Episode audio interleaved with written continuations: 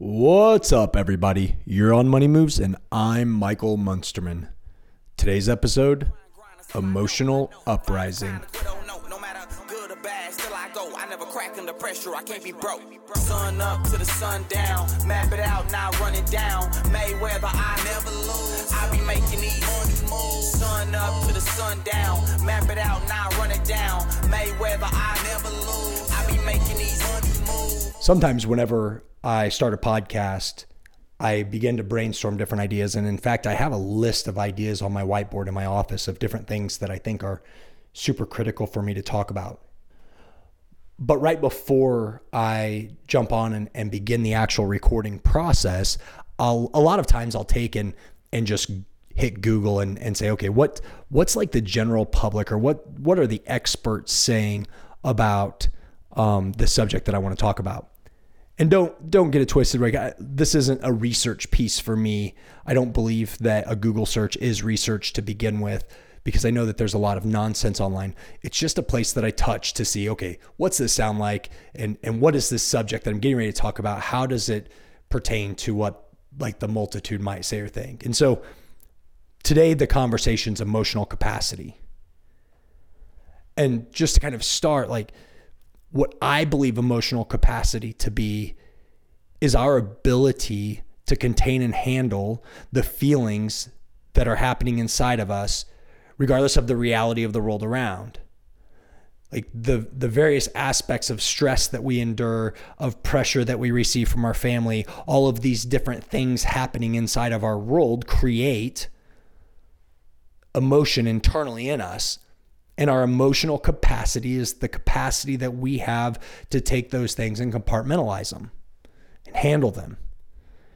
And handle doesn't mean suppress and shove it way down but we'll talk about that here in a little bit handle sometimes means to address, sometimes means to release, sometimes means to, sometimes you do need to just internalize it, swallow hard, and roll on.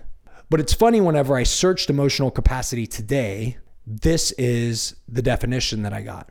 In other words, how much emotion can course through a body and mind before a conductive capacity is breached, at which point an instinct or a habit is triggered and this then takes over the mind. I want to say that again because I want you to I want you to get it. In other words, how much emotion can course through a body and a mind before a conductive capacity is breached? In other words, how much emotion can run through your body and mind before you crack? At which point your instincts or a habit is triggered, and then this takes over the body or and the mind. Now here's something super interesting. I left a couple words out of that definition on purpose. So I'm going to read it exactly how it is. This is the last time I'm going to read it, and then I'll make my point. First of all, think about what I just said, and do you agree with it? Like, do you agree that the emotional capacity is our ability to handle emotion coursing through our body and mind before our capacity is breached, at which point an instinct or a habit is triggered, and this then takes over our mind? So, the definition, the way that it is in other words, how much emotion can course through a dog's body and mind before a conductive capacity is breached, at which point an instinct and or habit is triggered in humans, also a thought, and this then takes over the dog's mind. That definition is talking about like our our fur families, right? It's talking about, and you've seen this, like when a dog gets stressed, it backs itself into a corner and begins to growl and snarl. And this isn't a conscious thought process that it's having. This is just a responsive, a response because they're they, emotionally they've been breached. But humans are the exact same way if you've ever just about gotten into a fight or if you've ever climbed into a ring and it, you're getting ready to like a one-on-one a wrestling match or you're going you're getting ready to box or you're getting ready you know some for some people it's public speaking. For others it's just speaking in public at all. Like like a small group two or three people put a camera on people and you'll see the same instinct crack. Like emotional capacity gets breached quickly because the emotion that they're feeling a lot of times is nerves and the nerves that people have coursing through them cause their heart to race, cause them to hyperventilate, prevents them. Like you'll you'll notice that a lot of people when they speak publicly, they'll begin like at first they'll talk super super fast and they almost sound like they're out of breath. it's a quick sign for somebody that's not a seasoned speaker. You can tell almost instantly if if they're comfortable in their content and then and if in the way that they're going to deliver this message to you or if they're nervous.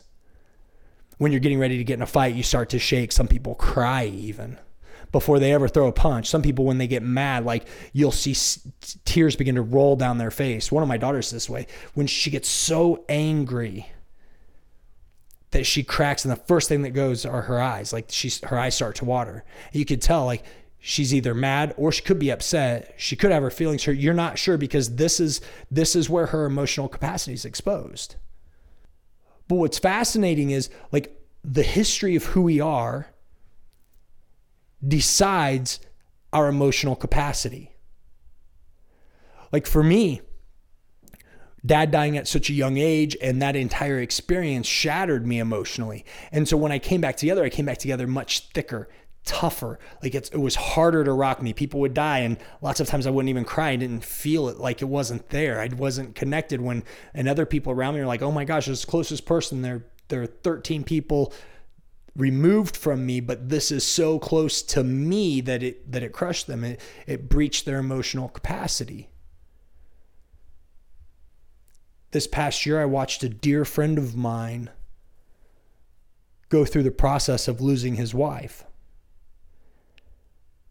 and he he got like he he shared you know that there were times when he would just break into tears like he would just lose it. And this was going on for a couple three i mean several months. And we just got to brainstorming about okay what could somebody do to handle this? And and that's kind of what i want to talk about today. What i want to share with you today is is that look inside of our world, right? When we're looking at ourselves and when we're looking at what we've got going on, one of the one of the things that we have to be able to control are our emotions. Our emotions flowing through our body, causing us to have this like instinctual response mechanisms that sometimes like we go to habits Sometimes we go to instincts. And for a lot of people, the habit that they go to when they're nervous, when they're scared, when they're worried, when they're stressed, when they're depressed, is they try to cut corners in life where they like it exposes an unethical nature in them. The path of least resistance begins to get sought in a lot of areas of their life, and they dig deep into like just the one or two areas that they can control. You know, this is something that you'll see crazy convert like eating disorders. This is something self harm. This is something, and at its worst, suicide. Like people look, they're so internally cracked and they don't know how to exhaust these emotions that they latch onto the one or two things that they can control. And for some people, the only thing that they feel like they can control is when it ends. And it's so sad. And so I just want to give you this like this mental visual image that I use for myself and I'm going to share with you some like really personal vulnerable things that I have done and still do to this day that that I feel like give me a little bit of an advantage in how I control and handle my emotions. So that when the people in my world are absolutely flipping their lids, I'm able to maintain a baseline. And this isn't going to be a one and done where you're going to be able to listen to this and then step out tomorrow and just instantly start applying it. If you're a basket case, like there's going to be an ongoing process of you teaching yourself how to do this. But I think that it's a critical skill that you need in this life, whether it's in the pursuit of business and entrepreneurship or whether it's just maintaining a peaceful heart and nature in your everyday life and how you operate with the people that love you. You see, because for all of us, regardless of our goals, the people in our life, they base their dependability around like the grossly base their depend their their perception of their dependability of us on our emotional stability and how they see us respond to controversial or tough situations. They base it on how they witness you respond to different situations, and especially how you deal with strife.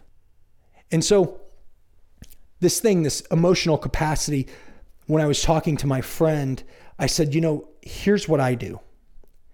Because I deal in a high stress environment, I almost jones for it. When things start to get too easy, like I'll create a new project, I'll create a new hustle. I'll create, like, when things are going good, I almost have a mentality of I need to burn something down because if I don't, somebody else will. And I want to be in control of the burn down. And a lot of guys I've learned over the last couple years in business are the exact same way when things are going too good, they'll start to sabotage themselves. They'll make ignorant ass decisions for absolutely no reason. But it's no different than the eating disorder. It's no different than the self harm. It's no different than suicide or any other topic that is like this thing. It's a responsive nature to how they handle internal presses and stress. So, what I suggested to him was this I said, hey, here's what I do. I envision that I have a cup inside of me like it's a cup. And I go throughout my days, and when something really pisses me off or stresses me out, or I'm really concerned about something, I let it just fill into the cup. And I pay close attention to myself every single day. I meditate and pray every single day. And in that space, I really pay attention to how am I feeling overall? Do I feel at peace? Do I feel like I'm operating at like peak performance or do I feel like I'm beginning to crack? Do I feel like I'm beginning to waver? Do I need a break? Do I need a dump? Do I need like what do I need to really genuinely operate at my best? And I'm talking about internally from an emotional standpoint. And I pay close attention to how close I'm getting to the brim of my emotions. I pay attention to does a little thing are little things starting to piss me off or do I maintain my calm like I like I expect myself to? And this becomes a hunt of mine, something that I'm constantly pursuing with this cup. I always pay attention to where it is. Because what I found is if I didn't, and this is what I explained to my friend, if you don't pay attention to internally how full your cup is, it's going to dump whether you want it to or not. There's going to be there's going to come a point where that cup, that emotional capacity is going to reach its capacity. And in our in our dog definition, how much emotion can course through a body and mind before a conductive capacity is breached. We're designed to let emotion run through us and we're forced in some situations to hold that emotion back. That's filling into the cup. It doesn't just go away, it's there, it's in you, and it sits. And it stays there until you intentionally choose to let it go. Sometimes that's in the state of a confrontation that you'd rather not have. Someone in your world is doing something that's getting under your skin again and again and again and again, and you've swallowed, swallowed, swallowed, swallowed. You're getting aggressive with other people that don't have anything to do with this particular situation or this person that's pissing you off, but everyone else is suffering because you haven't figured out that you need to have a crucial, crucial conversation with that person. You need to approach them and say to that person, hey, look, I've got this situation that we need to have a conversation about. I need to dump my cup. You're filling up my cup. You're allowing them to fill up your cup, but all the same, it's time for that crucial conversation. I need you to know what's happening so we can course correct and get in a place where you're not taking up my emotional capacity. This could be with our children. This could be with our spouse. This could be with a coworker. This could be with a client. This could be with a customer, with a boss, with a pastor. And it's really not their problem that you're allowing them to take up space in your emotional capacity. But if you choose that this is someone, and sometimes we don't have a choice, sometimes it's someone that's in our life and we've made that decision or we haven't and we were just born into that and it is what it is, your responsibility is to dump your own cup. Not blame them, not segregate them. It's not their fault, it's your fault.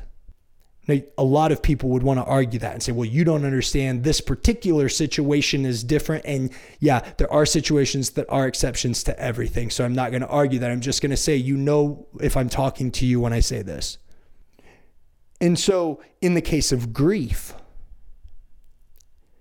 I'm going to go back to my conversation with my friend. I said, here's the way that I handle this. Anytime you have a major loss, anytime you have major strife, anytime you have major, like, heart shattering situations, most of us go into step up mode.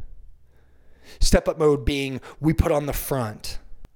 I stood at, at the front of my mother's funeral and spoke to everyone about my mother. And I maintained a solid front. While inside, I was dying a bit. And all of that was taking up my emotional capacity. It wasn't until after the funeral that my younger brother gave me a hug and my capacity was breached. At which time, in typical man format, I walked back to the men's room and shut myself in a stall and cried like a little girl. Coming out of the stall and back out into the space where everyone else was, most of them had no idea. And as quick as I dumped the cup, it continued to fill.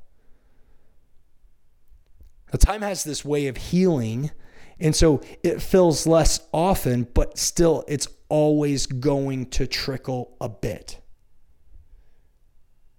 And for some people, the trickle is so slow that they they just let the capacity expand instead of mindfully dumping it. And so finally, to cap the advice that I gave my friend based on my own personal situation, what I've had to do a lot of times, still to this day sometimes, I need to allow myself to feel those emotions so I don't become hardened and so I don't become negative and downtrodden. On purpose, I choose to be bright and live in light, to be a reflection in my world to the people around me of something that's good and someone that is like has a fire and a passion for living and for life and for that relationship with them. I want them to feel in their time around me that I'm someone that lifts them up and makes them feel better. And how can I do that if I can't figure out how to lift myself up and allow myself to feel better? And so sometimes I'll just cry. I've been in the gym, I've hit a really good workout at home alone. I'll I'll start to get some thoughts in my head and I'll think, you know, it's been a long time since I've let myself just feel this. And before I know it, I'm sobbing nearly uncontrollably. And I get it out. I dump my cup, but I dump my cup on purpose. And I always feel better afterwards. And this is a hard thing to share, especially not having any idea who's on the other side listening. But it's truth. And as you're walking through your day, through your week, through your month, through your year, heading into this new 2019, this might be something that you need to consider as a possibility for making your life a little bit more comfortable. And that's your ability to recognize that you only have so much emotional capacity. And that emotion can be used it can be used for so much good in your world or your capacity can be filled with stories from your past, from a recent or not so recent tragedy. Your capacity can be filled from a situation that's really weighing you down where your heart knows you need to make a change, but you can't bring yourself to do it. All of these things take up emotional space inside of you. And your ability to let those go is paramount. I'm going to throw one more out and I'm not going to rabbit hole this one. I'm just, go, it's just something I want you to throw into this conversation in your head, and that's guilt. Guilt is an emotion, guilt is a story. Guilt isn't a real tangible object. It's your in, inside it's inside of you as an emotional capacity element. It's taking up space maybe it's time for that crucial conversation. So this is like this is heavy. This isn't a feel good. I want you like hitting the button and cheering. I want you to have something that's practical and applicable that you can use. And what I need you to do is I need you to get a really good solid grasp of who and where you are emotionally. And in your heart, How is your emotional capacity? How's that cup? Is there not very much in it? Or have you been having a slow drip into that cup as long as you can remember? And are you willing to mindfully take the steps necessary to allow yourself to grieve? Or maybe forgive? Or forgive yourself? Are you willing to go have the necessary conversations personally? Or are you good? You're just good. I'm good. I hate that word. But I'm good with where I am and and I I manage and I, I live by this. Like there are a lot of husbands that are so jacked up in the way that they operate when it comes to the conversation of emotional health that I could offer a hundred bucks if they'd get on here and admit that they that they'll cry by themselves in a room. Like a hundred bucks isn't enough. For some of them, a thousand's not enough. For some of them, ten ten thousand's not enough. But they're so skewed, and the people around them suffer because they can't get a solid grasp of what it means to be emotionally healthy.